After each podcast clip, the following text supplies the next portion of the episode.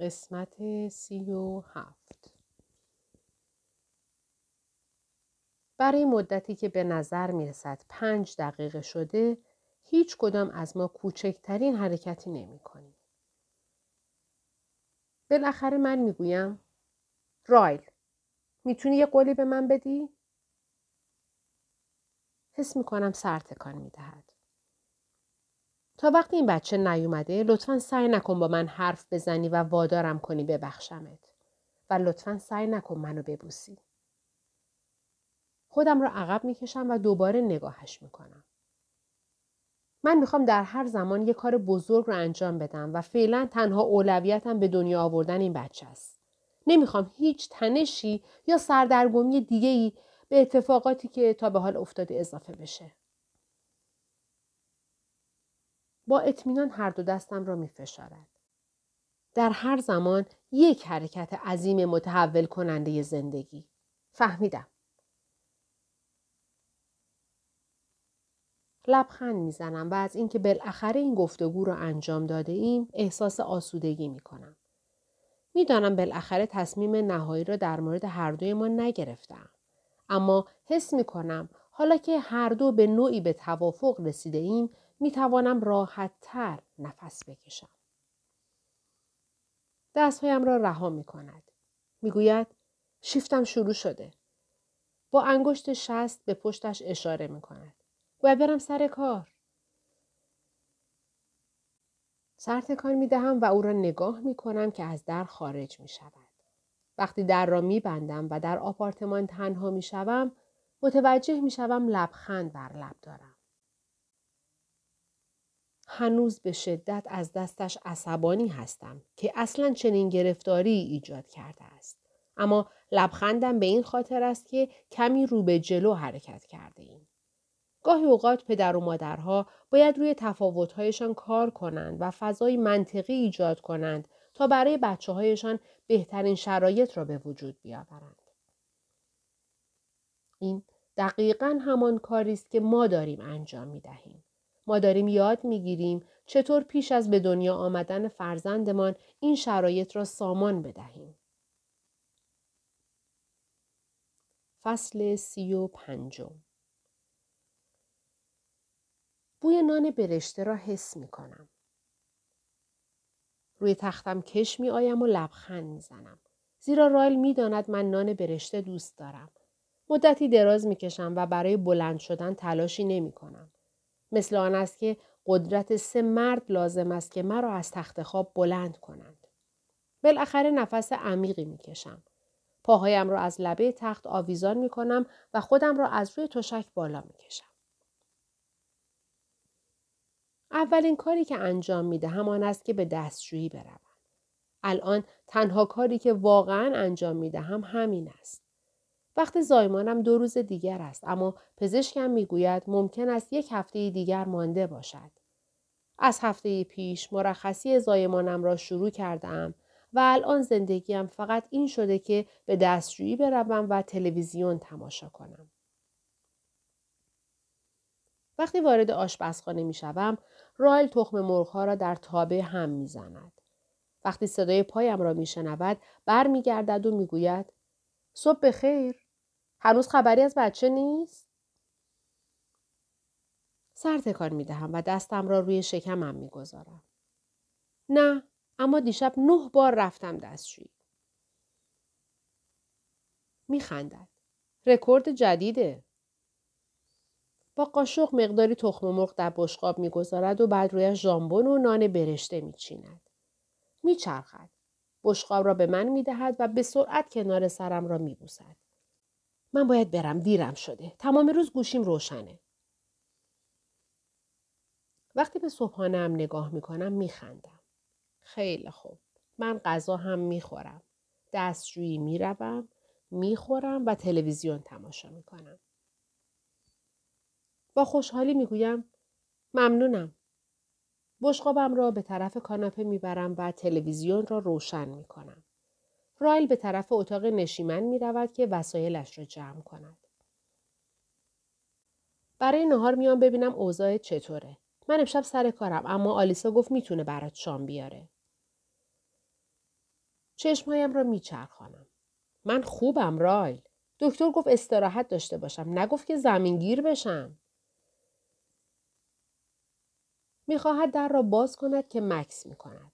گویی چیزی را فراموش کرده است. به طرفم می دود.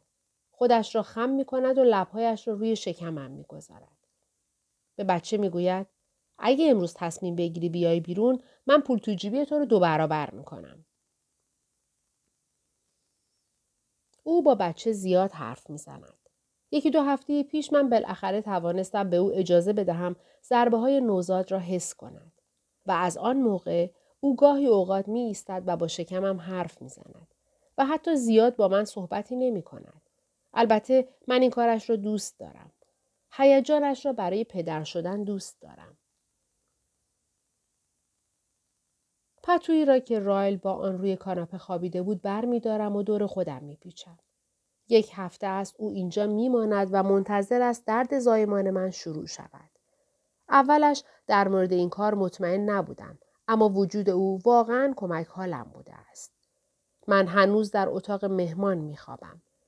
سومین اتاق حالا اتاق بچه شده است و این به آن معنی است که اتاق خواب اصلی جای خواب اوست. اما به دلایلی او کاناپه را برای خواب انتخاب می کند. گمان می کنم خاطرات آن اتاق به همان اندازه که مرا آزار می دهد او را هم ناراحت می کند. برای همین هیچ کدام از ما با رفتن به آنجا خودمان را اذیت نمی کنیم. این چند هفته اخیر واقعا خوب بوده است. با وجود اینکه بین ما مطلقا ارتباط فیزیکی وجود ندارد، به نظر می رسد همه چیز به حال اول برمیگردد. او هنوز زیاد کار می کند اما شبها سر کار نیست. من شام را بالا با آلیسا و مارشال می خورم. و ما هیچ وقت به عنوان یک زوج با هم غذا نمی‌خوریم. من از هر چیزی که شبیه ارتباط بین دو زوج باشد دوری می کنم. هنوز تلاش می کنم در هر زمان به یک چیز مهم فکر کنم و تا وقتی بچه به دنیا بیاید و هورمونهایم سر جایشان برگردند از تصمیم گیری در مورد ازدواجمان خودداری خواهم کرد. مطمئنم از بارداری فقط به عنوان بهانه‌ای برای پشت و گوش انداختن موضوع استفاده کردم. اما بارداری به یک زن اجازه می دهد کمی خودخواه باشد. گوشیم زنگ می خورد. سرم را روی کاناپه می گذارم و غور می زنم. گوشیم در آشپزخانه است. مانند آن است که تا آنجا ده متر فاصله باشد. اه خودم را روی کاناپه بالا می کشم اما اتفاقی نمی افتد. دوباره سعی می کنم. هنوز نشستم. از دسته صندلیم می گیرم و خودم را بالا می کشم. تا سه نشه بازی نشه. وقتی می ایستم لیوان آب رویم می ریزد. قور می زنم. اما بعد نفسم بند می آید. من که لیوان آب دستم نبود. لعنتی. به آبی که روی پاهایم جاری شده است نگاه می کنم. گوشیم هنوز روی کابینت آشپزخانه زنگ می خورد. به طرف آشپزخانه می روم. یا تاتی تاتی می کنم و تلفن را جواب می دهم. الو؟ سلام، لوسی هستم. یه سوال کوچولو. سفارش روزهای قرمزمون توی حمل آسیب دیده اما امروز یه مراسم تشییع جنازه داریم که مخصوصا برای روی تابوت روز قرمز می‌خواستن کسی رو در نظر داری که بتونه کمکمون کنه آره به گلفروشی خیابون برودوی تلفن کن من قبلا براشون یه کاری انجام دادم باشه ممنون می‌خواهم قطع کنم که بتوانم به رایل تلفن کنم و به او بگویم کیسه آبم پاره شده اما صدای لوسی را میشنوم که می‌گوید صبر کن. گوشی را دوباره روی گوشم می‌گذارم. راجع به این صورت حساب ها اونها را امروز پرداخت کنم یا صبر کنم؟ میشه صبر کنی. اشکالی نداره. دوباره می‌خواهم قطع کنم اما او با صدای بلند اسمم را صدا می‌زند و به سرعت شروع می کند به پرسیدن یک سوال دیگر. حرفش را قطع می کنم و آهسته می گویم لوسی من فردا باید باهات تماس بگیرم که راجع به این چیزا صحبت کنیم. فکر کنم الان کیسه آبم پاره شده. سکوت برقرار می شود. اوه اوه برو تلفن را قطع می کنم و درست همان موقع نشانه های از درد در شکمم ظاهر می شود. چهره در هم می کشم و شروع می کنم به گرفتن شماره رایل. با اولین زنگ گوشی را بر می دارد. باید بیام اونجا؟ آره. وای خدایا واقعا داره میاد؟ آره. با هیجان می‌گوید لیلی سپس تلفن قطع می شود.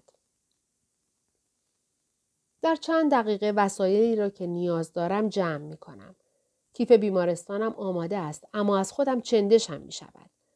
برای همین به سرعت به حمام می روم که خودم را تمیز کنم. حدود ده دقیقه پس از اولین درد دومین حجوم درد را هم احساس می کنم. خم می شوم. شکمم را فشار می دهم و می گذارم آب روی پشتم جاری شود. درست وقتی انقباز پایان مییابد صدای باز شدن در حمام را میشنوم رایل می‌گوید تو همومی لیلی بیا بیرون بیا بریم یه حوله برام بیار چند ثانیه بعد دست رایل از پشت پرده حمام ظاهر می شود. تلاش می کنم پیش از آن که پرده را بکشم حوله را خوب دور خودم بپیچم. عجیب است که آدم بخواهد خودش را از همسرش بپوشاند. حول اندازم نیست. بالاتنم را می پوشاند اما شکمم را نه. همین که می خواهم پایم را از حمام بیرون بگذارم انقباز دیگری شروع می شود. رایل دستم را می گیرد و کمک می کند نفس بکشم. بعد مرا به طرف اتاق خواب می برد. آهسته لباس های تمیزی را می پوشم که می خواهم در بیمارستان تنم باشد که چشمم به او می افتد. به شکمم خیره شده است. در نگاهش حالتی هست که من نمی توانم مفهومش را بفهمم. چشمهایش به چشم من می افتد و من مکس می کنم. بین ما لحظه ای سپری می شود که نمی توانم بفهمم او می خواهد اخم کند یا لبخند بزند. چهرهش تا حدودی هر دو حالت را نشان می دهد. به سرعت نفسش را بیرون می دهد و دوباره چشمهایش را به شکمم می دوزد. آهسته می گوید تو زیبایی. درد شدیدی را در سینهام حس می کنم که ارتباطی با انقبازات ندارد. تازه متوجه می شوم این اولین بار است که شکمم را بدون لباس دیده است. این اولین بار است می‌بیند با بچه‌ای که درونم رشد کرده است چه شکلی شده ام. به طرفش می‌روم و دستش را می‌گیرم. آن را روی شکمم می‌گذارم و همانجا نگه میدارم. به من لبخند می‌زند و انگشت شستش را روی شکمم جلو و عقب می‌کشد. این یکی از بهترین لحظات ماست. ممنونم لیلی. این حرف از سر و رویش می بارد. از نحوه لمس کردن شکمم و از حالتی که دوباره نگاهش را به نگاه من می دوزد. او برای این لحظه یا لحظات قبل از آن از من تشکر نمی کند. او برای تمام لحظاتی که اجازه دادم با بچهش باشد از من ممنون است. ناله می کنم و به جلو خم می شدم. لعنتی. آن لحظه تمام می شود. رایل لباسهایم را بر می دارد و کمک می کند آنها را بپوشم. همه چیزهایی را که به او می‌گویم بیاورد بر می دارد و بعد به طرف آسانسور می رویم. آهسته می رویم. در میان راه دوباره دچار انقباز می شوم. وقتی از پارکینگ خارج می شویم به او می گویم باید به آلیسا تلفن کنی. من پشت فرمونم. وقتی رسیدیم بیمارستان بهش تلفن می‌کنم. به مامانت هم زنگ می‌زنم. سر تکان می‌دهم. مطمئنم همین الان می‌توانم به آنها تلفن کنم. اما می‌خواهم اول مطمئن شوم که به بیمارستان می‌رسیم. چون مثل اینکه این بچه خیلی عجول است و می‌خواهد همین حالا در اتومبیل به دنیا بیاید. بالاخره به بیمارستان می‌رسیم. اما فاصله انقبازاتم به کمتر از یک دقیقه رسیده است. تا وقتی دکتر لباسش را بپوشد و مرا روی تخت بخواباند دهانه رحم 9 سانتی متر باز شده است. فقط پنج دقیقه میگذرد که از من می‌خواهد زور بزنم. رایل حتی فرصت نمی کند با کسی تماس بگیرد. همه چیز به سرعت اتفاق می افتد. با هر زور زدن دست رایل را فشار می دهم. به این فکر می کنم که دستی که فشار می دهم چقدر برای حرفه او اهمیت دارد اما او چیزی نمی گوید. او اجازه می دهد آن را هر چقدر می خواهم محکم فشار بدهم و دقیقا این همان کاری است که من انجام می دهم. دکتر می‌گوید سر تقریبا بیرون اومده. فقط چند تا زور بزنی تمومه. چند دقیقه بعدی را اصلا نمی‌توانم توصیف کنم. دقایق مبهمی است. آمیخته به درد. سختی نفس کشیدن. استراب و شادی ناب و بیغید و شرط و فشار. فشاری خیلی شدید. مثل آنکه دارم از درون فرو میریزم. رایل می‌گوید دختره لیلی ما یه دختر داریم. چشمهایم را باز می کنم. دکتر او را بالا گرفته است اما من فقط می توانم او را به طور محو ببینم چون چشمهایم پر از اشک است. وقتی او را روی سینهام می‌گذارند مطمئنم بهترین لحظه زندگیم را تجربه می کنم. فوری لبهای قرمز، گونه ها و انگشتهایش را لمس می کنم. رایل بند نافش را می برد و وقتی او را از من می گیرد که ببرند و تمیزش کنند حس می کنم خالی شدم. چند دقیقه دیگر او را که در پتو پیچیدند دوباره روی سینه هم می گذارند. هیچ کاری نمی توانم انجام بدهم به جز آنکه به او چشم بدوزم. رایل روی تخت کنارم می نشیند و پتویش را از روی چانهش پایین می آورد که بتوانیم صورتش را بهتر ببینیم. انگشت های دست و پایش را می شماریم. سعی می کند چشمایش را باز کند و ما خیال می کنیم این کار او با مزه ترین چیز دنیاست. او خمیازه می کشد و هر دویمان می خندیم و حتی عشقمان به او بیشتر می شود. پس از آنکه آخرین پرستار از اتاق بیرون می رود و ما بالاخره تنها می شویم، رایل می پرسد می تواند او را بغل کند یا نه. او سر تختم را بالا می آورد که هر دویمان بتوانیم راحت تر روی تخت بنشینیم. پس از آنکه بچه را به او می دهم، سرم را روی شانهش می گذارم و هیچ کدام ما نمی توانیم از او چشم برداریم. آهسته می گوید لیلی واقعیت بیپرده؟ سر تکان می دهم. این از بچه مارشال آلیسا هم خوشگلتره. میخندم و با آرنج به پهلوی او می‌زنم.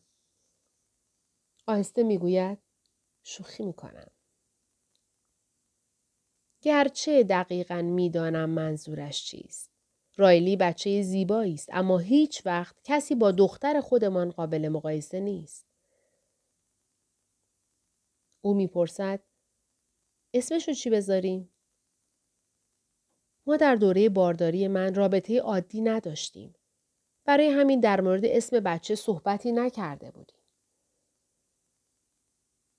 نگاهش می‌کنم و می‌گویم دوست دارم اسمش مثل خواهرت باشه یا شاید هم برادرت. نمی‌دانم نظر او چیست. من شخصا فکر می کنم اگر اسم دخترمان را از روی اسم برادرش انتخاب کنیم برای او نوعی التیام خواهد بود. اما ممکن است او طور دیگری به این قضیه نگاه کند. نگاه هم می کند. انتظار چنین پاسخی را نداشته است. می‌گوید امرسون برای دختر اسم قشنگیه. می‌تونیم صداش کنیم اما یا امی. مغرورانه لبخند می‌زند و نگاهش می کند. واقعا عالیه. خم می شود و پیشانی امرسون را می بوسد.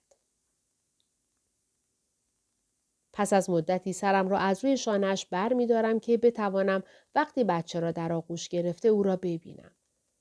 دیدن او در حالی که اینطور با بچه ارتباط برقرار می کند زیباست. از همین حالا می توانم ببینم در این مدت کوتاهی که او به دنیا آمده چقدر دوستش دارد. می توانم ببینم که برای حمایت از او هر کاری را انجام خواهد داد. هر کاری در دنیا.